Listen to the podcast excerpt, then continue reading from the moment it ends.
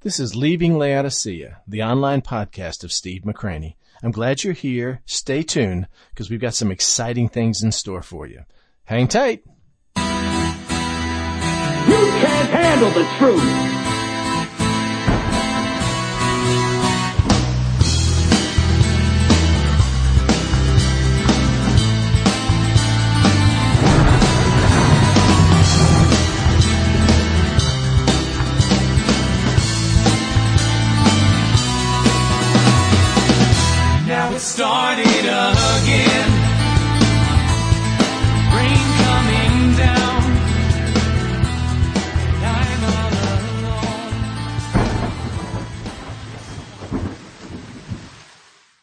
We've been talking about the end times, and uh, since I began this study, we've been asking basically two questions, or one question and then expanded. What comes next, or what is the next event on God's calendar? Because we're all interested in that. We want to know, because life is larger and longer than what we think right here. I mean, all we know is, you know, I got this financial problem. My car just blew up. I'm getting evicted out of my house. I didn't get the promotion at work. I have this illness. I can't seem to, to get over. A relationship has been severed. I've been betrayed. We've got all these things that we deal with here and now, and sometimes they consume all of our energy and all of our bandwidth, and, and all we can do is just focus on this immediate problem in front of us. And when we sit back and look at it in the grand scheme of what God has planned for us, it has a tendency of making those mountains just molehills. We know that the rapture is the next thing on the horizon for the church, for the believers. There are no signs that precede the rapture. There's no events that have to take place like they have to for the second coming of Christ. But the fact is, it can happen at any time. We talked about that on Tuesday. We will continue talking about that on the next time we meet on Tuesday. But the next event after the rapture is what's called the judgment seat of Christ. And quite honestly, this is the one that should concern us the most. Not the great white throne judgment. We have been saved and our sins have been atoned by the blood of Christ. But this judgment, the judgment seat of Christ, and as we talked about last week, it happens in heaven and it happens right after the rapture. It's when you and I will basically give account for what we have done in the flesh since the Holy Spirit has come and redeemed us and give us, given us a new man that's created in the image of Christ. Now, in Scripture, there's a number of judgments, and in order to understand the great white throne judgments, we've got to kind of put that in, in context with the other judgments. The first, uh, actually seven judgments. The first of those is called the, uh, the judgment seat of Christ, and you can find out about that in a lot of verses, but primarily in 2 Corinthians 5.10. And this is when church age believers, not believers that come to faith during the tribulation, after the rapture, but church age believers, us from Pentecost on, will appear before the judgment seat of Christ in heaven for a reward or a lack of reward and a review of our life. And it's almost like it's almost like getting ready for the final exam. I don't uh, I don't know if you remember much, but you remember when we were in high school or in college and we would come to class and everybody's laughing and having a good time. And hey, what'd you do today? I didn't do anything. Oh, the professor's coming in. We open up our books and we get ready to study. And, you know, it's kind of a jovial kind of, I'm here to learn. There's no pressure. There's no end mark here. It's, it's just another class. It's just another teaching. I'm, I'm just learning something to prepare for what happens at the end. But all of a sudden on the day of the final, if you remember, you walk in there and there's a somber feeling in the room. I mean, everybody's really serious. Everybody's intimidated. not really sure if they studied enough, how, how this is going to affect them. And they, and they don't look anymore just today is, as what they're learning, but they're beginning to look at what this grade they're going to get on the final and for the course is going to impact their life in the future. You and I are going to face the great, we're going to face the judgment seat of Christ. And um, it should be a time of rejoicing, but for many Christians, it'll be a time of trepidation. Two, this is the judgment of Old Testament believers. You find this in Daniel 12, 1 and 3, and then some other passages. We're going to be looking at that in the weeks to come. This is all Old Testament believers who will be resurrected and rewarded after the second coming. Doesn't happen at the rapture. That's for church age believers, and we talked about that on a little bit last Sunday, but especially on Tuesday. This will be Old Testament believers when they are when they are um, when they are judged. You need to understand that God's God's people are the Jews. They're not the Gentiles and they're not the Christians. It's the Jews. There's always been the Jews. The Jews are the apple of God's eye. The fact is, we as Gentile believers, we of course could be blessed. We could become proselytes if the Jewish nation didn't reject their king, but they did. And then all of a sudden it was like, and we see this in the prophecy of the 70 weeks of Daniel. It's almost like God said, time out with the Jews, and he set them aside after 69 weeks, and he birthed us. And if you really study the scriptures, you'll realize that the reason why God showed grace to us is to make his children jealous, to make the Jews jealous. And so all of a sudden, we're grafted in as the wild vine, and, and he's dealing with the church at this point in time. But when the rapture occurs, the Holy Spirit who resides in us will be taken away. The church is taken away. And then all of a sudden, the 70th week begins, and God's timetable begins with the Jews. And so this second judgment is Old Testament believers. Third judgment we find in Revelation chapter 20 are tribulation believers. These are the people who actually die, come to faith during the tribulation, and die because of their faith. They're martyrs at that time. And don't be, uh, don't be misled to think that if the rapture occurs today and you've heard the gospel, that you can just come to faith after the rapture. It will not happen. As we talked about two weeks ago. The scripture says in Second Thessalonians that the Lord will send them a strong delusion so they will believe the lie. And the lie is the fact that it is the, the, that is the Antichrist who is the Messiah. It is the Antichrist who is now God in flesh. And you will be deceived. And people that I know that have heard the gospel, if the rapture occurred today, such as my brother, he will become one of the most fervent followers of the Antichrist. So we don't have forever to place our faith in Jesus Christ. Number four, you have the Jews that are living at the second coming of Christ. You have those Jews that physically survive during the tribulation period. Not everybody will be killed. And you'll find that in Ezekiel chapter 20. All Jews who survive the tribulation will be judged right after the second coming. And that this is those uh, uh, 135 additional days in the book of Daniel it talks about. The saved will enter the millennial kingdom and the lost, of course, will be purged. You have Gentiles now that are living at the second coming. We find that in Matthew 25, and we're going to develop these later on. This is what's commonly known as the sheep and goats judgment. The righteous will enter the millennial kingdom after coming through the tribulation, and the unrighteous will be cast into utter darkness, into hell. The sixth judgment we find is Satan and his fallen angels. We find that in Revelation chapter 20. This is the final judgment of Satan that will take place after the millennial reign. He's locked up for a thousand years. He's let loose at the end of that. He deceives the nations again, which show that even during the millennial reign of Christ, as people get married and have births and die and repopulate themselves, that man's heart is still carnal, no matter how good God is, even like at the Garden of Eden, you had Adam and Eve fall from grace. And they, of course, at the end of that will be, Satan and his demons will be judged after the millennium. And then, of course, you have what's called the Great White Throne Judgment, which is the most horrific of all.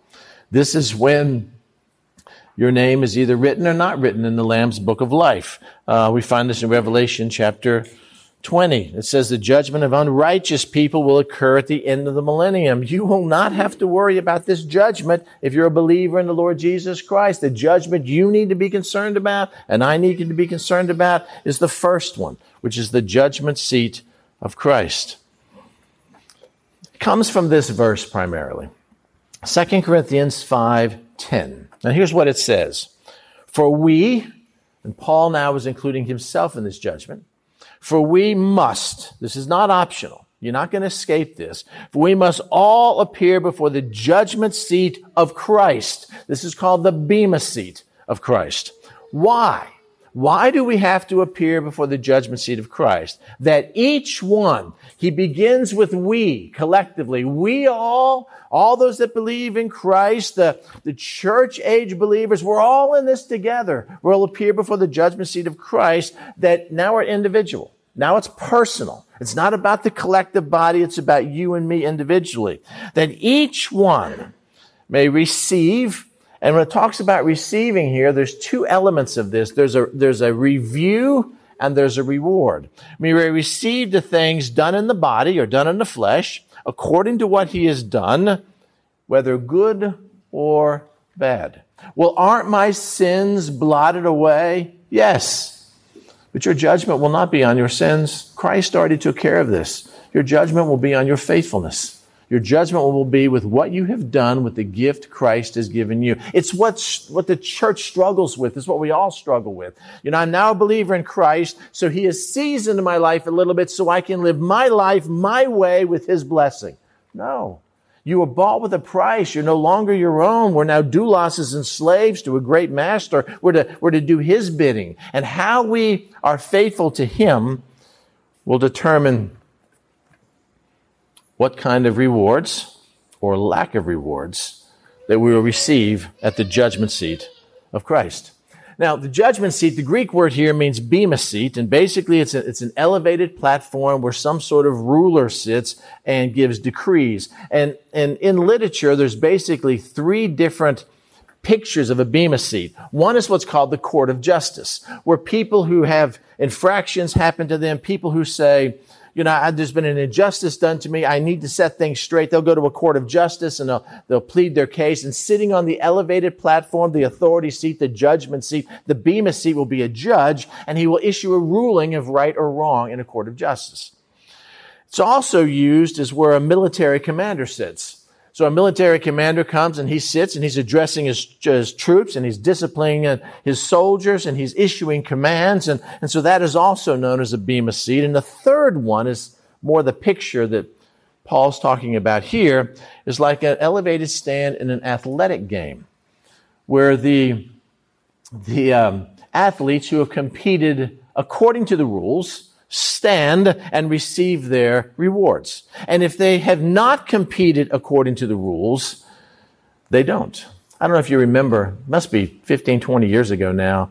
I think his name was Ben Johnson, the uh, Canadian sprinter who was like the fastest human being ever. And he won all these gold medals. And that's really fantastic. And he had those medals for less than a couple hours because immediately after he had won the gold medal, they realized that he had not competed according to the rules and he had used performance enhanced drugs and they took those medals away from him. They disqualified him from ever competing again. And his life now is, when we think about him, we don't think of his accomplishments. We think of the judgment that went against him and the fraud because of his inability to follow the rules. When we're looking at this judgment seat of Christ, it appears that Paul has in mind more the, the third element of this where you and I will be judged and our life will be reviewed on how we've run the race. I mean, honestly, how have you done? Well, you know, I've gotten some victory in my life, and other parts of my life I don't have victory because it's just too hard. And then we talk about rewards. People go, I don't really want a reward anyway, because the scripture says that if I get like one of these crowns the scripture talks about, uh, what I do immediately is I throw it at the feet of Jesus, showing that all rewards belong to him. And you know what? If I don't have a crown, then I, I won't really be all that embarrassed. And, and, we have this attitude that we can basically just ask, ask Christ to season our life and we just rock on doing the things we want to do. And there's no, there's no accountability in that and nothing can be further from the truth. Yeah, but it's just a reward. I don't really care about having a mansion. Just give me this little, you know, lean to, you know, in heaven somewhere and I'll be satisfied. Which simply means that's not humility. That's apathy. Which simply means we're not willing to work hard to bring glory to our Lord and our Master. It's like, it's like being accepted to play on an Olympic basketball team. And just the fact that you're accepted to play is all that matters. You don't show up for the games anymore. You don't really care about getting into the game. I, just, I don't want to put the effort in. I, am okay. But wait a second. You're representing your country. Your, your, your, your other teammates are depending upon you. And I don't really care about any of that. I just, I know that I'm, I'm, I'm accepted and that's just the way it is. I mean, do we honor athletes like that? Do we honor people like that? And yet many Christians, many of us live our lives like that because it's too hard to try to be heavenly minded when the earth seems so good to us. As we look at this judgment seat of Christ, there's a couple questions we're going to ask. It's a standard who, what, where, why, and when questions. When will this judgment take place? And by the way, where is it going to take place? Is it on earth or is it in heaven? Who will be judged at this judgment?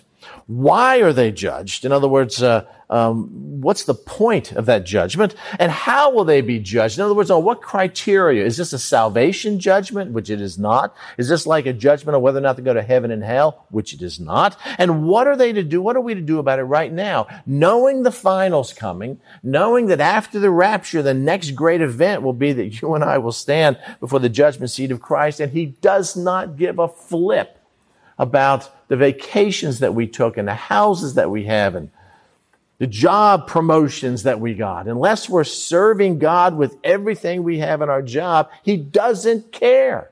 He didn't save us to make a lot of money. He didn't save us to, to get promoted for our own glory. He saved us to bring glory and honor to His Son. When, where, who, why, how, and what. Let's look at the when here. We're going to go through these rather quickly. When does the judgment seat of Christ take place? 1 Corinthians 4 5 says, Therefore judge nothing before the time. Well, what time are we talking about? Until the Lord comes. Judgment takes place after the Lord comes, who will both bring to light the hidden things of darkness and reveal the counsels of the hearts. Then, after that happens, each man's praise or reward will come from God. First event in heaven will be the judgment seat of Christ for all believers, not non believers. If you're in here and you don't know Christ, you won't be at this judgment. You're going to be at a worse judgment called the Great White Throne Judgment. Where will it take place? Again, back to 2 Corinthians chapter 5. For we must all appear before the judgment seat of Christ it's not the judgment seat of man. It's not the judgment seat of the church. It's not some ecclesiastical body. It's the judgment seat of Christ. Why? That each one may receive the things done in the body according to what he has done, whether good or bad. The judgment will obviously occur in heaven because that's where Christ is, in heaven. And then the question of who will be judged. And of course, we find the Second Corinthians passage again.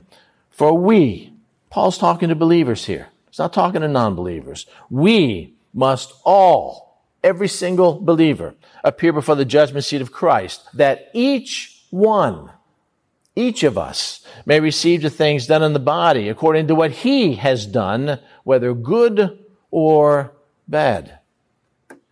Well, aren't my sins atoned for? Yes. Yes. We're not talking about your sins.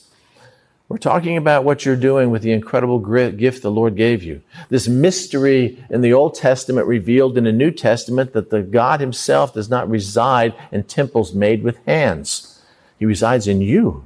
He changes you. He makes you a living sacrifice of God. How much do we trust Him? How much do we do things for His glory? How much is it all about us or is it all about Him? When something happens to us or we have a decision to make, do we filter it through the prism of does this or does this not bring glory to God? Or do we filter it through the prism of how does it affect me? Does it make my life better or worse? And does that govern my decision? Have I forgiven as I've been forgiven? Do I love as I've been loved? Romans talks about this. But why do you judge your brother?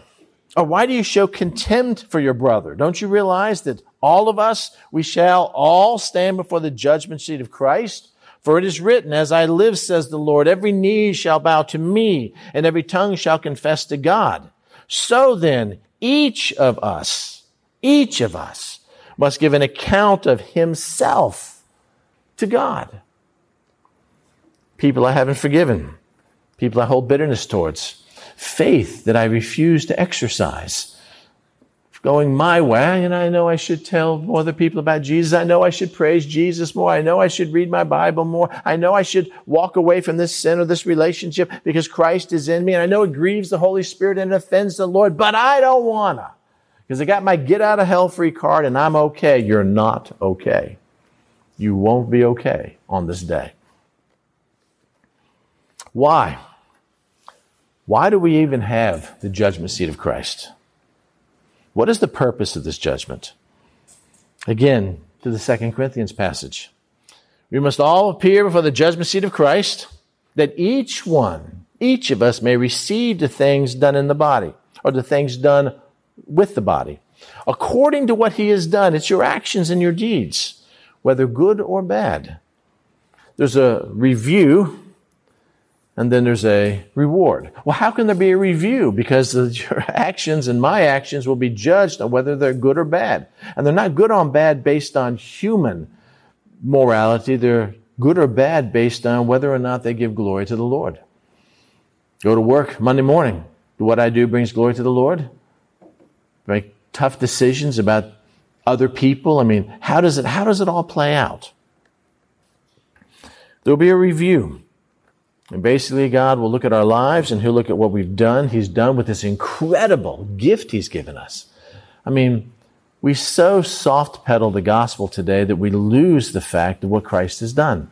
I mean, He has saved us and redeemed us. He's forgiven all our sins. He's taken them away. He's brought other people into our life that are closer to us than our own blood and flesh family. Because of my father and my mother and my brother do not know Christ, they can't even relate to the person I am. I have nothing in common with them other than shared physical experiences.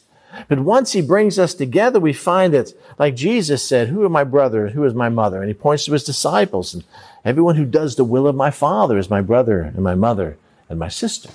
And look what he's done for us. And we kind of, we kind of take that light of the gospel and keep it hidden and, and tucked in really tight because we don't want to share it with anybody because we're afraid the lost world out there who desperately needs to see the Christ in us will throw stones at us or get angry at us.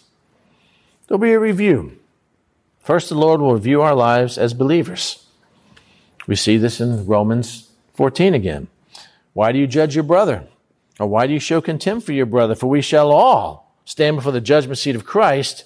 So each one will give an account of himself to God. This is not something I stand with my wife or my family. You're not going to have your pastor next to you or, or all the guys that are going to, you're not even going to have a lawyer or an advocate. It's you. What have you done with the death of my son? My son died for you.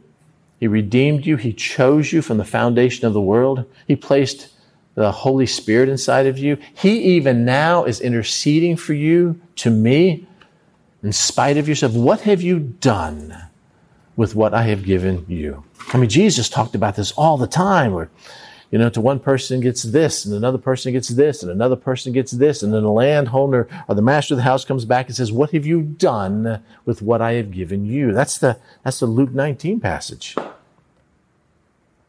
1 Corinthians 3.13 says this, and this is talking about, the context of this is talking about the kind of house that we build. What kind of materials do we build it with gold and silver and precious stone? Or do we build it with wood, hay, and stubble when it's tested by fire won't even withstand? It says, so each one's work will become clear for the day will declare it because it will be revealed by fire and the fire will test each one's work of what sort it is. Does it burn up? Is it consumed? Does it mean nothing? Or did it have some sort of lasting value for all eternity? 2 Corinthians 5:10 We must all appear for the judgment seat of Christ. Why? That each one may receive after review the things done in the body according to what he has done, and the, the things he's done will either be good or bad. And, and who determines whether they're good or bad? I mean, what does that mean? Well, if you'll study a little deeper in Scripture, you'll find that whether they're good or bad really has to do primarily with your motives.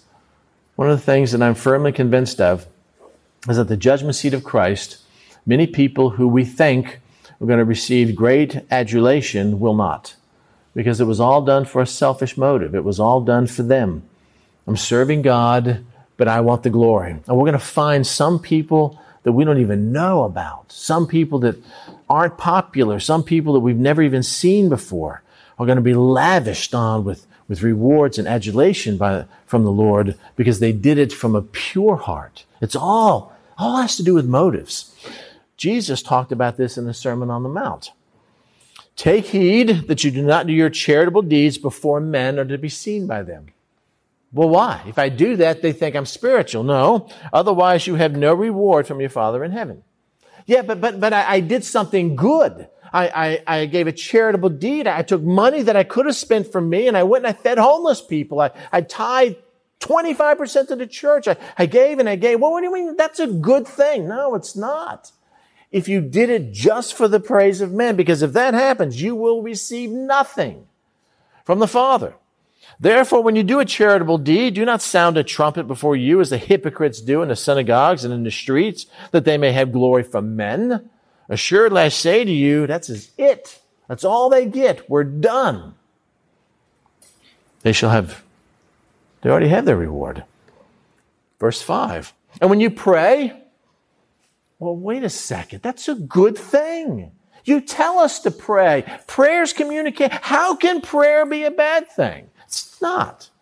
But if you're doing it out of selfish motives, you have no reward for doing that good thing. And when you pray, do not be like the hypocrites. For they love to stand praying in the synagogues and on the corners of the street that they may be seen by men. Assuredly, I say to you, they have their reward. It's done. I spent my whole life praying. I know, but if your motives were impure, you've already received everything you're going to receive. And at the, at the uh, judgment seat of Christ, your coffers will be empty. What about fasting? Only spiritual people fast. I fast all the time. Moreover, when you fast, do not be like the hypocrites with a sad countenance. Oh, are you okay? You feeling bad? I'm fasting for the Lord. For they disfigure their faces that they may appear to men to be fasting. Assuredly, I say to you, they have their reward. We're done. It's finished. There'll be a time when God will test our motives. Therefore, judge nothing before the time until the Lord comes. For each man's praise will come from God. God will praise each man, and it's possible, actually, it's more than possible, that a lot of these praises will come in the form of crowns. We find those in Scripture. There are five of them. Five crowns. And I want you to understand, we're not really into crowns. We don't have a king that wears a crown. Um, we don't honor the crown kind of thing. You know, it's not part of our, it's not part of our culture. But the reality is, a crown is like a victor's crown. It's, it's like a, it's a stephanos, and it's a, or a diadem is like a ruling crown. And, and what it is, it's a, it's a symbol of, of a job well done. It's, it's a, it's an honor that's given. And you and I have a tendency of thinking, well, you know what? I'm okay with not a crown. I'm okay with not really striving. I mean, we we, we have this, um, we have this mentality in our nation, especially with millennials, no offense, millennials, that, uh, there's no need to strive hard. There's no need to do better. There's somebody else is going to take care of you. You're going to be fine. And you just learn to live at a standard of living, you know, whatever somebody else is, is willing to give to you. And, you know, and, and that kind of falls into the Christian life too, that we think, well, you know, okay, I don't really need a crown. I don't really need to, to glorify the Lord that much because, you know, I'm okay just, you know, being, you know, a, a mutt rather than a thoroughbred when it comes to, to serving the Lord. And we just, we, we have that kind of mentality when it comes to, serving the Lord, but what we do on earth is a training ground for our rewards in heaven. And there are incredible privileges and honors that come from serving God. And it is crazy. It is crazy. For example, if you just look at the millennium with Christ, it is crazy for us to squander 30 or 40 or 50 or 60 small years here on earth. And in doing so, forfeit great rewards or great honor great responsibility, even just during the millennial reign of Christ for a thousand years. And we do it all the time. Sacrificing tomorrow for today, because I'm not willing to wait for the, you know, 35 minutes for the meal to cook. I'd rather slap it in the microwave and get it done in three. It's kind of how we, we view life. But there are crowns that are given. One of the crowns is called the imperishable crown, and it's found from 1 Corinthians chapter 9, verses 24 through 27. Look what it says here. It says, Do you not know that those who run in a race all run, but one receives the prize? So run in such a way that you may obtain it. It is crazy to line up in a marathon and to train for a marathon and do not run to win. And everyone who competes for the prize is temperate in all things. If you're running a marathon on Saturday, you don't go eat a dozen donuts on Friday. You know, you, you train your body, you watch your diet, you get a lot of sleep. Now they do it for, to obtain a perishable crown, something that doesn't matter, Paul using examples of athletes, but we do it for an imperishable crown. We do it for something that, that won't go away. So what is this, what is this crown given for? Next two verses. Therefore I run, not with uncertainty, Thus I fight, not as one who beats the air, but I discipline my body and bring it into subjection, lest when I have preached to others, I myself should become disqualified or cast away. This is a serious thing. I'm running the Christian life and I want to finish the race strong and I want to give glory to my Lord and I want to be the winner so I can take my crown and take it to my God and give it to Him. So I, have I've made decisions in my life. I've, I've focused on what I'm, I'm willing to do. I've thrown away some stuff that hindered me from my goal, and I've added some stuff to my life that helped me achieve my goal. The imperishable crown is a reward for those who consistently practice self-discipline and self-control. And it's a crown that will not fade, will not be taken away. It is not corruptible. It is imperishable. Much of the church has no clue what this even means. After that, we have what's called the crown of righteousness. We find this in 2 Timothy chapter 4 verse 8. Finally, he says, Paul in his last letter, talking about finishing the race strong, there is laid up for me the crown of righteousness, which the Lord, the righteous judge, will give to me when? On that day. And not only to me, but to all who have loved his appearing. Do you love his appearing? Do you long for him to come? Because when he comes, he sets everything straight. If the, do you pray every day, come Lord Jesus, so I can stand before you and I can offer my life to you and I'd rather be with you than with anything in this world right now? Are we still holding on to this world so tightly that we're praying Christ doesn't come because I need a little more time to straighten my life up or I need some things I need to accomplish. I need to cross things off my bucket list. I haven't had as much fun as I want to have.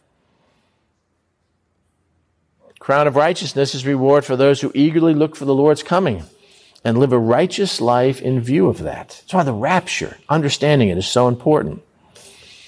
We have the crown of life. We talked about this when we we're going through James. It's in James 1 2.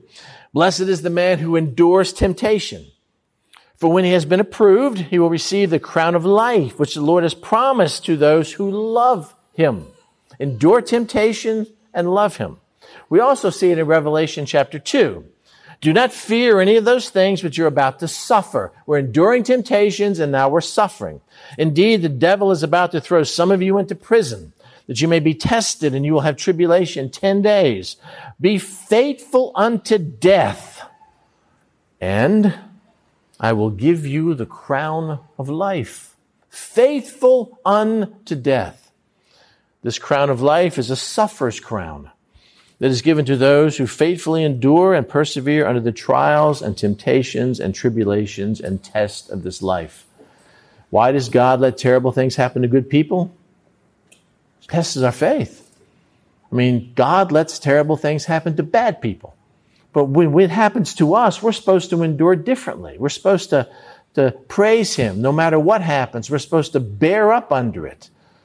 We're supposed to be blessed when we endure trials and tribulations and temptations. And for those who do, faithful unto death, there's a, a crown of life that is given.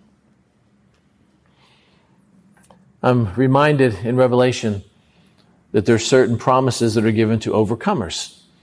Overcomers who overcome the calling of this life, overcomers who overcome the test of Satan, the, the temptations of the flesh, and every time in one of these seven letters, he talks about the overcomers, he promises them something unbelievable. It's almost like the crown of life now fleshed out in front of us.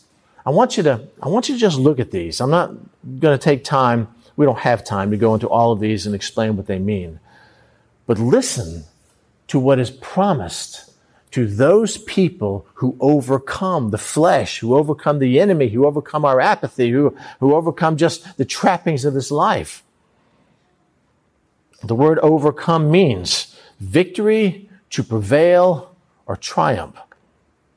Revelation chapter 2. This is seven letters to seven churches. These first couple letters begin with him giving this cryptic phrase, Who has an ear to hear, let him hear, before the letter. Before the uh, promise to the overcomer, and in the last couple letters, it's after that. And we, we talked when we went through the book of Revelation why that is. He who has an ear, let him hear what the Spirit says to the churches. To him who overcomes, who prevails, who triumphs, I will give to eat from the tree of life, which is in the midst of the paradise of God. But what if you don't overcome? Does that promise still apply to you? Revelation 2:11. He who has an ear, let him hear what the Spirit says to the churches. He who overcomes shall not be hurt by the second death. Verse 17. To him who overcomes, I will give some of the hidden manna to eat. And I will give him a white stone, and on the stone a new name which written, which no one knows except him who receives it.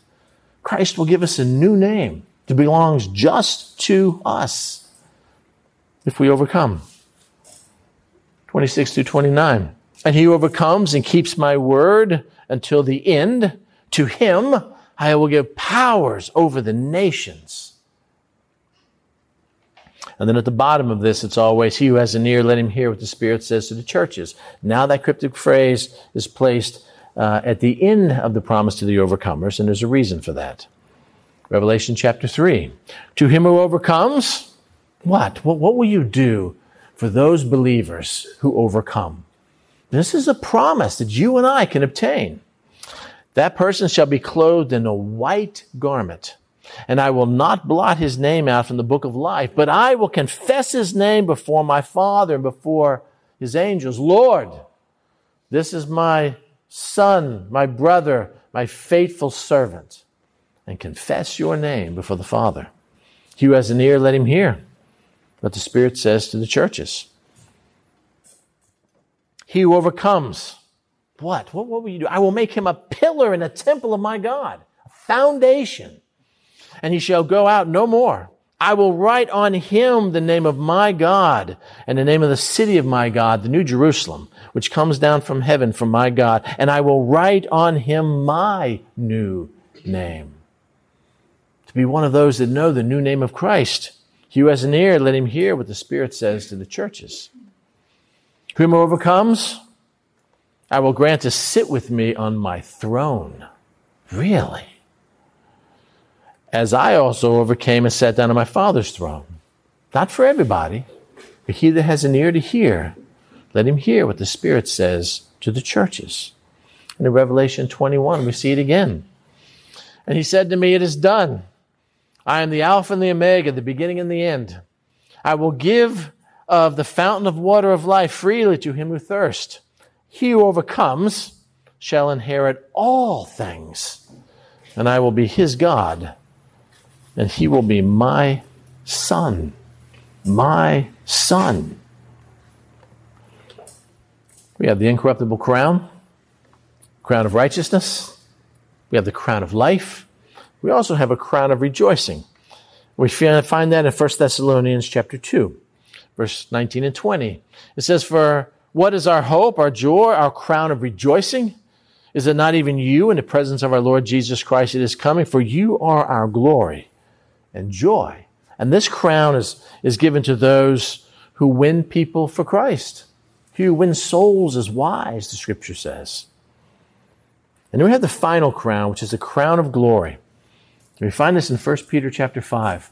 It says, Shepherd the flock of God which is among you, serving as overseers, not by compulsion, but willingly, not for dishonest gain, but eagerly, nor as being lords over those entrusted to you, but being examples of the flock. And when the chief shepherd appears, you will receive the crown of glory that does not fade away.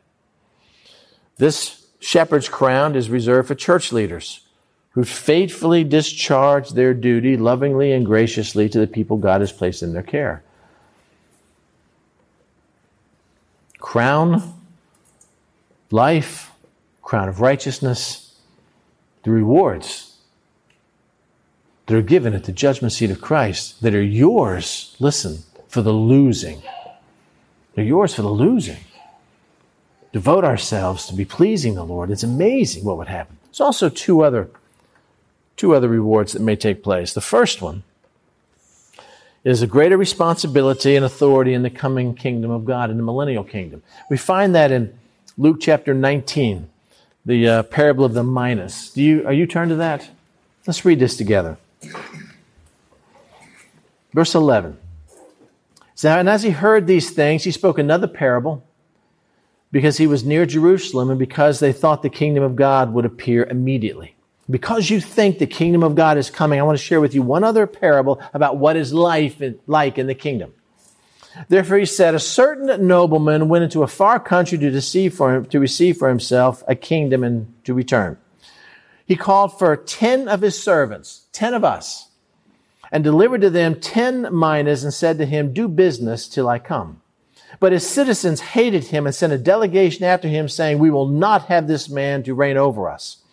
And so it was that when he returned, having received the kingdom, that he commanded those servants to which he had given the money and to be called to him that he might know how much every man had gained by trading. Then came the first saying, Master, your minas has earned ten minas. And he said, Well done, good servant, because you were faithful in very little, have authority over ten cities. The second came saying, Master, your mina has earned five minas. Likewise, he said to him, You also be over five cities. Here's the church today.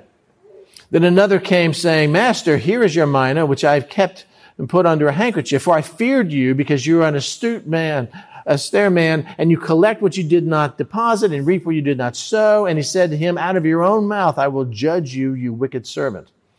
You know that I was uh, an austere man, collecting what I did not deposit and reaping what I did not sow. Why then did you not put my money in the bank that at least my coming I might have collected it with interest?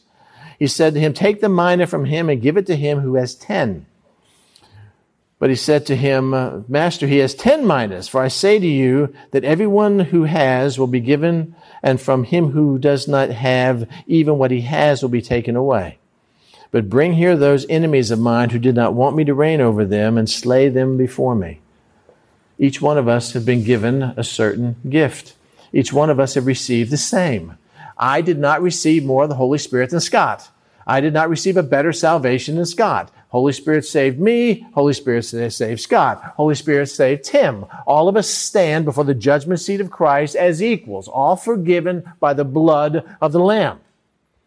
God has given to me His Holy Spirit. He didn't give me more of the Holy Spirit than He gave Scott or more of the Holy Spirit than He gave Tim. The fact is we are all complete in Christ. But what did we do with what He gave us? He gave me 10, He gave Scott 10, He gave Tim 10. And when He comes back and we give an account for what He has done for us, you will find that those who have faithfully used what He's given you will be honored, and those of us who just rock on with our life like it means nothing will not. The second possible reward comes from Daniel 12:3, and we won't look at that today. But it's possible that those that are overcomers will have an increased capacity and ability to reflect the Lord's glory. And if that doesn't motivate you, that's sad. Because that's what we're supposed to be doing now, is reflecting His glory and His goodness and His love, not trying to build little financial mini empires for ourselves. Who, what, where? What are we supposed to do about it? The final's coming. The test is coming. You and I will give an account for the Lord, what we've done for Him. Not, not a salvation account. This isn't a, His name is not written in the Lamb's Book of Life. Scott you know, the angels cast him into hell. It's not, not the case at all. That's already been covered by the blood of Jesus Christ. Our salvation, if you know him, is secured. But the day will come, we'll have to give an account of how we've lived for him. That's why holy living and sanctification is so important. It does, not just doesn't make our life better now, being in obedience to him, it, it has eternal benefits. What are we supposed to do about it right now? I'm going to give you 15 that the scripture teaches. I'm just going to go through these quickly. 15 areas of your life that the scripture shows, shows that we will have to give an account for, that will determine how many minas we have earned for the Lord. Matthew 10 and Hebrews 6 talks about how we treat other believers. How do we treat them?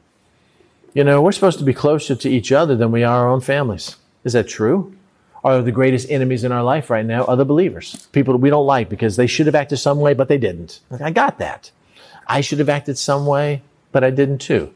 If I show you grace, can you show me grace? Because we're all f- forgiven under the blood of Christ. How do we treat other believers?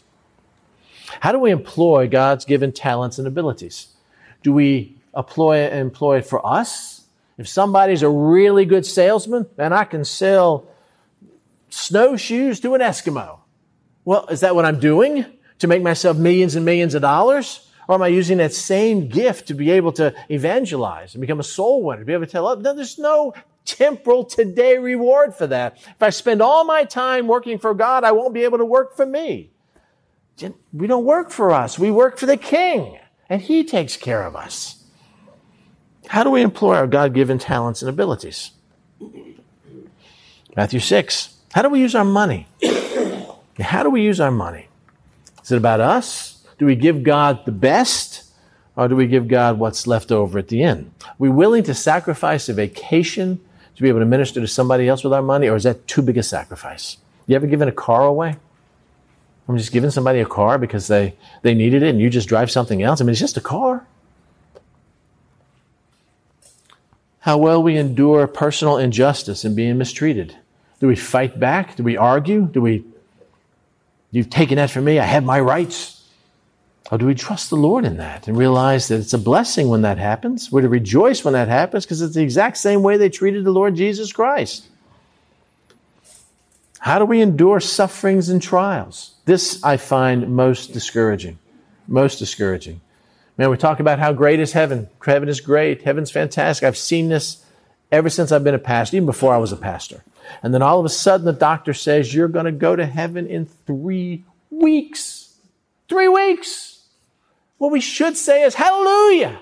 I don't have to put up with this stuff anymore. There's no more hurt and pain and suffering and disappointment. I'm no longer in Satan's domain anymore that I can, I can actually stand in the presence of my God who I've spent my life serving. But it's exactly the opposite. Oh gosh, help me, help me, pray, help me. I don't want to go see him. I want to stay here in a decaying body. It's amazing, isn't it? We spend incredible amount of money and time trying to prolong the inevitable. And if you're a believer in Christ who has rewards stored up for you, why would we not? Even Paul said that. What's better for me? Be with the Lord or stay with you? My desire is to be with Him, which is far better. But since that hasn't happened, looks like I'll have to stay down here with you for more fruitful service. Not serving myself, but serving Him. How do we spend our time? How much time do you spend thinking of Him, praying to Him, reading His books, serving Him? How much time do you spend on Facebook? Or just doing stuff we want to do? Give an account for that someday. How we run the particular race God has given us. He's given me a race to run. He's given you a race to run. Those races are different because we have different temperaments and different callings, but in every one of us, we're supposed to cross the finish line strong. How are we doing on that? We'll give an account for that someday. How effectively we control our fleshly appetites. Sin is always pleasurable. How are we doing in that? We'll give an account for that someday. How many souls we witness to and win for Christ? If we experience, if we truly have experienced this joy of Jesus, why don't we share it with other people? How much the rapture means to us and how it shapes our lives. You find that in the 2 Timothy 4 passage.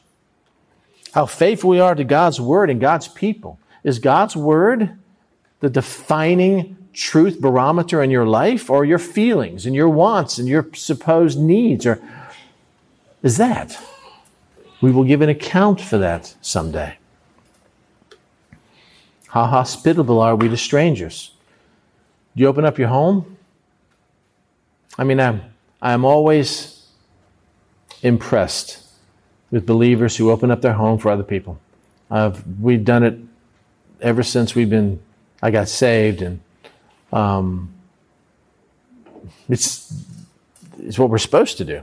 We have these 2,000 square foot homes that um, three people stay in. And there's other people that are hurting out there. And, and we don't invite them in because, you know, it, it just messes up my house. And when I want to watch television, I don't want somebody else sitting there. And we're going to even account for that. We're going to even account for that. 12. How faithful are we in our vocations? Are we serving us? Are we serving Him? How we support others in ministry? Are we encouraging? Do we financially bless them? Do we, do we get alongside and help them?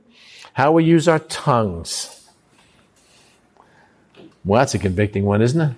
Especially when we, and by the way, your tongues also means your fingers on Facebook. You know, how we, how we can be so harsh and so bitter towards people writing them and texting. How do we do that? I mean, we're supposed to speak love. We're supposed to be, speak truth.